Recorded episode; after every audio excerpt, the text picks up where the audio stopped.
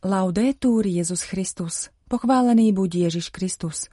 Počúvate slovenské vysielanie Vatikánskeho rozhlasu.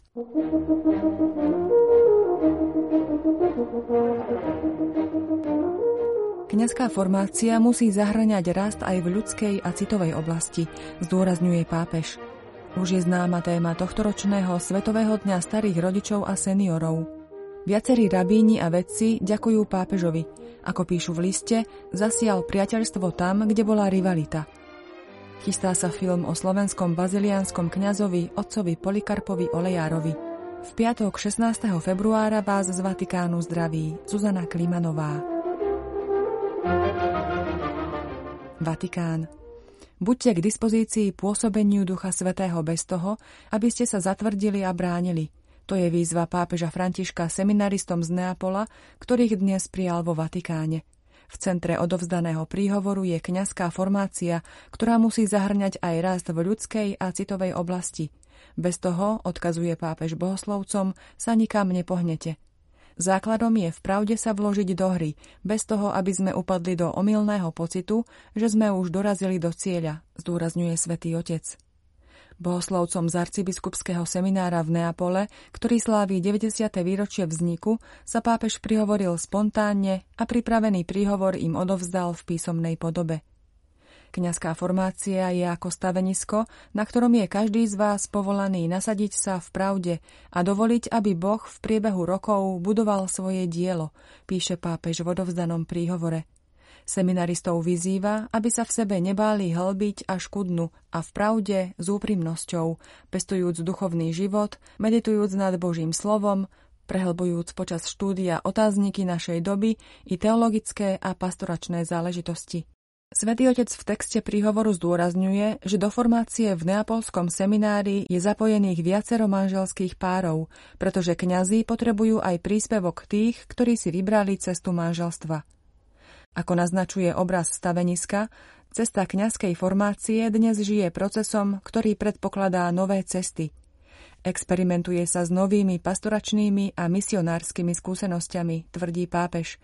Vytvárajú sa hypotézy o možnom čase prerušenia procesu, aby sa uprednostnilo individuálne dozrievanie. Je dobré prijať a preskúmať, pretriediť tieto novinky, prežívať ich ako príležitosti na milosť a službu – zachytiť v nich Božiu prítomnosť, poznamenáva svätý Otec. Vatikán. Neopusť ma v starobe. Tak znie téma Dňa starých rodičov a seniorov, ktorý sa bude sláviť v nedeľu 28. júla. Osamelosť je neredukovateľným stavom ľudskej existencie. Musíme prekonať každú formu kultúry skartovania, píše v komentári k zverejneniu témy 4. ročníka Sviatku seniorov prefekt dikastéria pre laikov, rodinu a život kardinál Kevin Ferrell. Osamelosť je žiaľ rozšírenou realitou, ktorá postihuje mnohých starších ľudí, ktorí sú často obeťami kultúry skartovania a sú považovaní za príťaž pre spoločnosť. Z tohto dôvodu sú rodiny a cirkevné spoločenstvo povolané stáť na čele podpory kultúry stretávania, vytvárať priestor na vzájomné zdieľanie sa a načúvanie, ponúkať podporu a náklonnosť. Takto sa konkretizuje evanieliová láska, píše kardinál Kevin Ferrell. Slávenie tohto dňa, ktoré oceňuje charizmy starých rodičov a seniorov a ich prínos pre život cirkvy, chce podporiť angažovanosť každého cirkevného spoločenstva v budovaní vzťahov medzi generáciami a v boji proti osamelosti, s vedomím, že ako hovorí sväté písmo, nie je dobré, aby bol človek sám. Slávenie 4. Svetového dňa starých rodičov a seniorov nás podľa prefekta Ferela pozýva, aby sme spoločne, starí rodičia, vnúčatá, mladí ľudia, seniory, ako členovia jednej rodiny, budovali širšie my cirkevného spoločenstva. Práve táto familiárnosť, zakorenená v Božej láske, prekonáva každú formu kultúry skartovania a osamelosti. Naše spoločenstvá, uzatvára kardinál Ferel, sú svojou nežnosťou a láskavou pozornosťou, ktorá nezabúda na svojich najkrehkejších členov, povolané zjavovať Božiu lásku, ktorá nikoho nikdy neopúšťa. Dikastérium pre lajkov, rodinu a život preto pozýva farnosti, diecézy, združenia i cirkevné spoločenstvá na celom svete k duchovnej príprave – Na tento účel budú v najbližších mesiacoch na internetovej stránke Dikastéria sprístupnené špeciálne pastoračné materiály. Link nájdete na našej internetovej stránke. Vatikán. Pápežovi Františkovi zaslali list viacerí rabíni a odborníci na židovsko-kresťanský dialog. Ďakujú mu v ňom za podanú ruku Židom na celom svete – Angažovanosť cirkvy premenila naše komunity. Oceňujeme vaše odhodlanie aktívne vystupovať proti antisemitizmu a antijudaizmu, píšu rabíni v liste.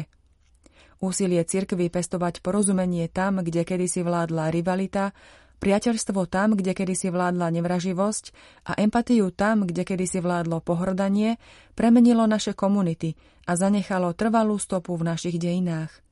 Vo vašom liste, Svetosť, nachádzame potvrdenie tohto záväzku, ktorý nadobúda ešte väčšiu dôležitosť v týchto časoch, keď nestabilita ohrozuje dokonca aj vzťahy pestované po mnoho desaťročí. Tak znie ústredná pasáž listu, ktorý pápežovi Františkovi zaslali viacerí rabíni a vedci zaoberajúci sa židovsko-kresťanským dialógom, a ktorého signatármi sú rabíni pôsobiaci vo Frankfurte a Berne, Jeruzaleme a New Yorku, v Paríži a Ríme – ako aj odborníčky na židovsko-kresťanský dialog Karma Ben Johanan z Jeruzalema a Malka Žimkovič z Chicaga. Tá istá skupina sa už v novembri minulého roka obrátila na svätého Otca s prozbou o obnovenie blízkosti medzi Židmi a kresťanmi po masakre zo 7. októbra a po opätovných prejavoch antisemitizmu a antijudaizmu, ktoré boli zaznamenané v rôznych častiach sveta. Pápež František následne 2. februára zaslal svoj list židovským bratom a sestrám v Izraeli, v ktorom ubezpečil o solidarite celej cirkvi so židovským ľudom a zároveň vyzval na rýchle upokojenie vzťahov medzi všetkými ľuďmi každého etnika a náboženského vyznania, ktorí obývajú svetú zem. V stredu 14. februára prišiel tento nový list od židovských vedcov, ktorí sa pápežovi poďakovali za jeho slová – Žijeme v momente dejín, ktorý si vyžaduje vytrvalosť, nádej a odvahu. Transformačná sila dokumentu katolíckej cirkvy Nostra Etate je pre nás inšpiráciou, pretože ukazuje, že bratstvo možno obnoviť aj v najťažšom konflikte, píšu rabíni. Zároveň dodávajú, Pripájame sa k našim katolickým bratom a sestrám v ich presvedčení, že náboženstvá môžu byť tvorivými silami, preniknutými mocou otvárať cesty, ktoré by inak zostali uzavreté. Bolesť ľudí tejto krajiny, či už židov, kresťanov, moslimov alebo iných, ovplyvňuje naše životy a našu budúcnosť. Pripájame sa k vám, Svetý Otec, v modlitbe za mier, za ukončenie teroru, za uzdravenie zranených a útechu pre všetkých, ktorí prežívajú smútok a žiaľ. Ukončujú list rabíni a odborníci na židovsko-kresťanský dialog. Duchovný otec Martin Mráz z grecko-katolíckého spolku svätých Cyrila a Metoda v Košiciach nám teraz povie o pripravovanom filme o slovenskom baziliánskom kňazovi Polikarpovi Olejárovi. Rozhovor nahral otec Martin Jarábek. Zastupujem spolok svätých Cyrila a Metoda. Je to spolok, ktorý vznikol už v roku 1941 a snaží sa šíriť cyrilometodskú úctu nielen v prostredí grécko-katolíckej cirkvi, ale aj na Slovensku ako takom. A dneska sme tu preto, lebo sme sa rozhodli urobiť krátky dokument film o jednej významnej osobnosti grécko-katolíckej cirkvi, ale predovšetkým cyrilometodskej myšlienky a cyrilometodskej tradície. Baziliánsky kňaz, mních, otec Polikarp Olejár. Grecko-katolická církev, ale hlavne aj pre Slovensko bol významný tým, že bol jeden z prvých kňazov, ktorý sa rozhodol v prostredí grecko-katolíckej cirkvi šíriť cyrilomatickú myšlienku v slovenčine v jazyku, ktorom vlastne v tých 40., 30. a 40. rokoch 20. storočia už rozumela aj väčšina grecko-katolíkov a Slovakov na východnom Slovensku. A ja práve počas môjho pobytu tu v lete minulého roka som navštívil niekoľko archívov, vrátane Vatikánskych archívov, archívov generálnej kúrie otcov Bazilianov, kde som našiel veľa zaujímavých dokumentov a informácií o otcovi Polikarpovi, ktorý na Slovensku môže byť celkom neznámy, ale ukazuje sa práve vďaka archívom, že bola to veľmi dôležitá osobnosť. Lebo práve tesne pred nástupom komunizmu v roku 1949 v jeseni blahoslavený biskup Pavol Peter Gojdič požiadal Vatikán, aby mohli byť vysvetení dvaja tajní biskupy pre grecko-katolickú cirkev. A jeden z nich mal byť otec Polikarp Olejar. A nachádzame naozaj správy, prečo biskup Gojdič, uvedomujúci ťažkú situáciu, videl perspektívu v tomto mladom kňazovi Bazilianovi ako budúcom biskupovi. Bohužiaľ, vatikánsky mechanizmus sa veľmi pomaličky rozhýbal a neuvedomoval si kriticko situácie vo vtedajšom Československu. A kým došlo k nejakému prijaťu rozhodnutia, tak grecko-katolická církev v apríli roku 1950 bola zlikvidovaná a my vieme, že k vysviacke nedošlo. Každý sa dnes oháňa tou cyrilometodskou tradíciou. Ako ju vnímal otec Polikarp? Čo pre ňoho znamenalo dedičstvo otcov? Hmm. Cyrometodská tradícia pre oca Polikarpa predovšetkým znamenala to, že slovo, Božie slovo musí byť zrozumiteľné. Musí byť hlásané ľuďom, obyčajným ľuďom v jazyku, ktorému oni rozumejú. A toto robil aj on. V prostredí grécko-katolíckej cirkvi, kde vo vtedajšej dobe prevládal element ešte rusínsky, on sa snažil prinášať slovenčinu, aby evanelium homílie, katechézy, modlitby zaznievali aj v slovenčine, lebo v tej staroslovenčine už veľa ľudí vtedy nerozumelo. Čo nám dokáže dnes otec Polikarp, teda ktorému sa venujeme, priniesť, alebo v čom bol on možno niečím zaujímavý? V tých všetkých posudkoch, ktoré na neho prichádzali, je spoločná jedna vec, jedna jeho charakteristika. Bol veľmi blízko ľuďom. Tomu častokrát jeho bratia mnísi baziliani vyčítali, že viacej času trávi s ľuďmi rozprávajúca ako možno niekde pri plnení nejakých svojich kláštorných povinností, ale toto bol on. To je to, čo vlastne aj dneska svätý otec František žiada od kňazov a od cirkvi. Byť blízko ľuďom, počúvať ich, rozprávajúc ich. A táto charakteristika veľmi krásne, kde si tam ju nachádzame vo všetkých tých posudkoch, ktoré na ňo písali. Prinášame ďalšiu časť rozhovoru s kňazom z Pišskej diecézy Patrikom Tarajom, ktorý sa v Ríme minulý týždeň zúčastnil na medzinárodnom sympóziu o permanentnej formácii kňazov. Svetý otec kladol na srdce kňazom, aby neboli nejakými takými neurotickými, svetackými, ako keby zatrpknutými starými mladencami, aby sa nebali byť nežnými.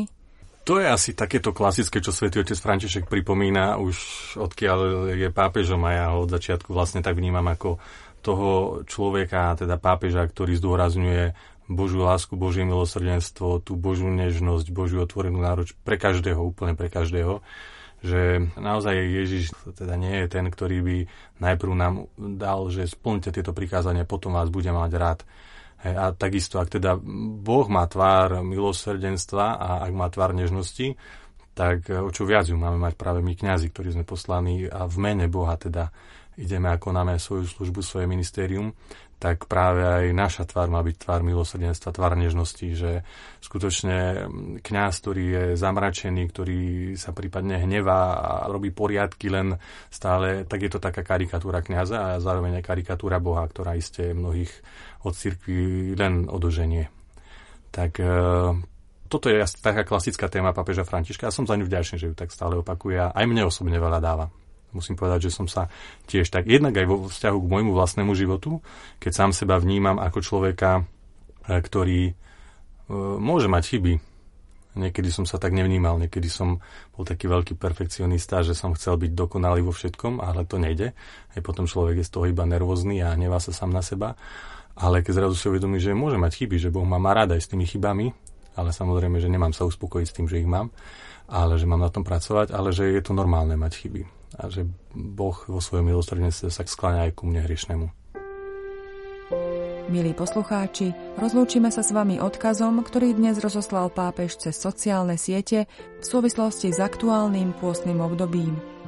Spoveď je sviatosť, ktorá nás pozdvihuje, ktorá nás nenecháva na zemi, plakať na tvrdej podlahe našich pádov.